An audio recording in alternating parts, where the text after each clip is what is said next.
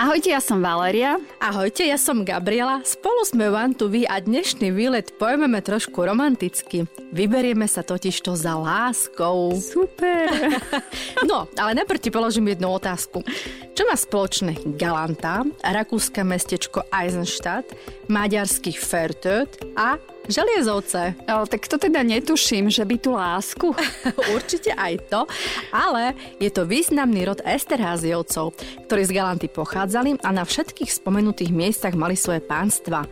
No a dnes sa porozprávame o tom, ako sme navštívili kaštiel v Želiezovciach. Podcast One, two, Želiezovce je malé mestečko vzdialené od Bratislavy asi 2 hodiny a od Levice asi 30 minút cesty autom. Kaštiel ktorý sme navštívili, bol postavený v roku 1720 a spočiatku slúžil ako klasická vidiecká kúria alebo letné sídlo rodiny Esterházy. Štvorkrídlová budova s vnútorným nádvorím bola pôvodne baroková a v 19. storočí ju prestávali do klasicistického štýlu. Kaštiel obklopuje nádherný anglický park s takým pokojným podpôčikom a nachádzajú sa tu vzácne drevený platany, vzácný tisovec dvojradový, ako je historicky 350-ročný dub letný. Práve pri tomto dube, ktorý má obvod kmeňa viac ako 5 metrov, je naozaj neuveriteľný, tak rodina rada sedávala a môžeme ho vidieť aj na viacerých fotografiách. No a grof Jan Karol Esterházy bol známy svojim pozitívnym vzťahom k umeniu a kultúru kultúre, podporoval napríklad Národné múzeum Budapešti a podielal sa aj na rozvoji Maďarskej akadémie vied. No a v roku 1818 pozval významného, dnes už svetoznámeho rakúskeho hudobného skladateľa Franca Schuberta ako učiteľa hudby pre svoje dve cery Máriu a Karolínu. Schubert tu strávil niekoľko mesiacov v službách rodiny, vrátil sa sem aj po šiestich rokoch, teda v roku 1824 a podľa dostupných informácií tu prežil síce krátke, ale asi veľmi intenzívne a z hľadiska jeho tvorby významné inšpiratívne obdobie. Určite veľmi inšpiratívne, pretože je viac ako pravdepodobné, že jeho skladba s názvom Fantázia F. Moll bola ovplyvnená tajnou túžbou a platonickou láskou k mladej kontese Karolíne. Karolína bola mladšia dcéra grofa Esterházyho a bola teda Šupertovou platonickou láskou a múzou, ktoré venoval niekoľko piesní a najznamejšia je už spomenutá Fantázia alebo Opus 103.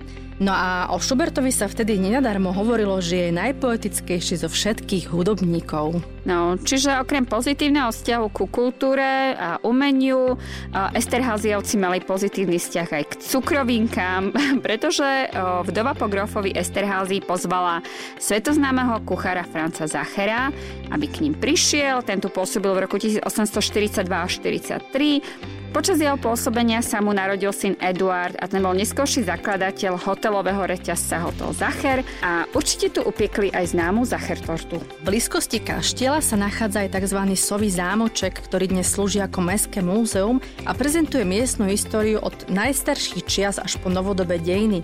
Klasicistickú stavbu dal postaviť už spomínaný Jan Karol Esterházy pre rodinných učiteľov a čelnú fasádu zdobí socha sovy, teda ako symbol múdrosti. A na poschodí domu bola zriadená pamätná izba Franca Schuberta a tá dobovým nábytkom a zachovanými osobnými predmetmi znáhodňuje každodenný život tohto hudobného génia počas jeho pôsobenia v Želiezovciach. No a keď sme sa poprechádzali po tom krásnom a obrovskom parku, tak sme sa zasnívali, aké to bolo, keď sa tu prechádzal Schubert s Karolínou. A tak Asi sme duša si... romantická. Áno, a tak sme si spomenuli na film Madisonské mosty. Veru tak. A ak by sa mal natáčať film Madisonské mosty na Slovensku, tak vieš, aké miesto by som si vybrala? Že by Kolárovo? A odkiaľ vieš? A presne tak. Takže sme si sadli do auta a šli sa na ten most nádherný pozrieť. Most v Kolárove je krytý drevený most, ktorý vedie ponad Malý Dunaj a má podľa mňa tú najsprávnejšiu romantickú atmosféru. No a keby len to, vďaka svojej dĺžke 86 metrov je považovaný za jeden z najdlhších celodrevených riečných mostov v Európe. Je to skutočná rarita v rámci Slovenska a narazíte na niečo podobné niekde inde len veľmi ťažko. Áno, podľa mňa je to rarita, pretože ho postavili miestni ochranári za 9 dní. to sa len tak zase nevidí. Postavili Postavili ho v roku 1992 ako kopiu dnes už neexistujúceho mosta z 50. rokov a postavili ho podľa spomienok ľudí, ktorí si pamätali jeho vzhľad. Fakt neuveriteľné. Áno, a ten pôvodný most má len 60 metrov a zničili ho veľké ľady. Ešte aj dnes, keď poklesne hladina vody, je možné vidieť mostné piliere. Jeho pôvodnú dĺžku 62 metrov v roku 1997 upravili o 24 metrov a práve vtedy sa stal tým najdlhším mostom svojho druhu v Európe. No a ako sa k nemu dostanete? My sme sa samozrejme priviezli autom, predsa len z Bratislavy, ale aj zo spomínaných želiezoviec to bola pekná štreka, je to skoro 100 kilometrov. Ak však budete bližšie, napríklad v Komárne, k mostu vás privedie 17 km dlhá cyklocesta. Alebo sa môžete prísť loďkou v rámci splavu Malého Dunaja. Ako sme spomínali minule, celá trasa z Bratislavy až do Kolárova sa dá zvládnuť za 5 dní. A aby sme nezabudli, práve pri Kolárove sa 128 km dlhý Malý Dunaj, ktorý tvorí severnú hranicu Žitného ostrova vlieva do Váhu. Pár metrov od mosta sa nachádza vodný plavajúci mlyn. V podstate sa k nemu po tomto moste dostanete. Kotví na brehu mŕtvého ramena Malého Dunaja. A priamo v mlyne bolo zriadené Múzeum vodného mlynárstva je jedným z piatich voľných mlynov na Malom Dunaji. Ten sme vlastne nedávno splavovali a pozreli sme si aj mlyn v Jelke. Áno, a plávajúci vodný mlyn v Kolárovej je drevenou stavbou, ktorá si tak pokojne hoví na tudajšej vodnej hladine. Mlyn bol v 60. rokoch presunutý do Múzea slovenskej dediny v Martine, kde musel čakať 20 rokov, kým sa objavili nadšenci s iniciatívou túto pamiatku znovu sprístupniť verejnosti. Je to vlastne posledný plávajúci lodný mlyn Slovenska a tak vlastne pomáha pripomínať atmosféru mlynárskych čias v oblasti Váhu a Malého Dunaja. Na tento vodný mlyn pripomína dva člny, na ktorých je upevnené mlynské koleso.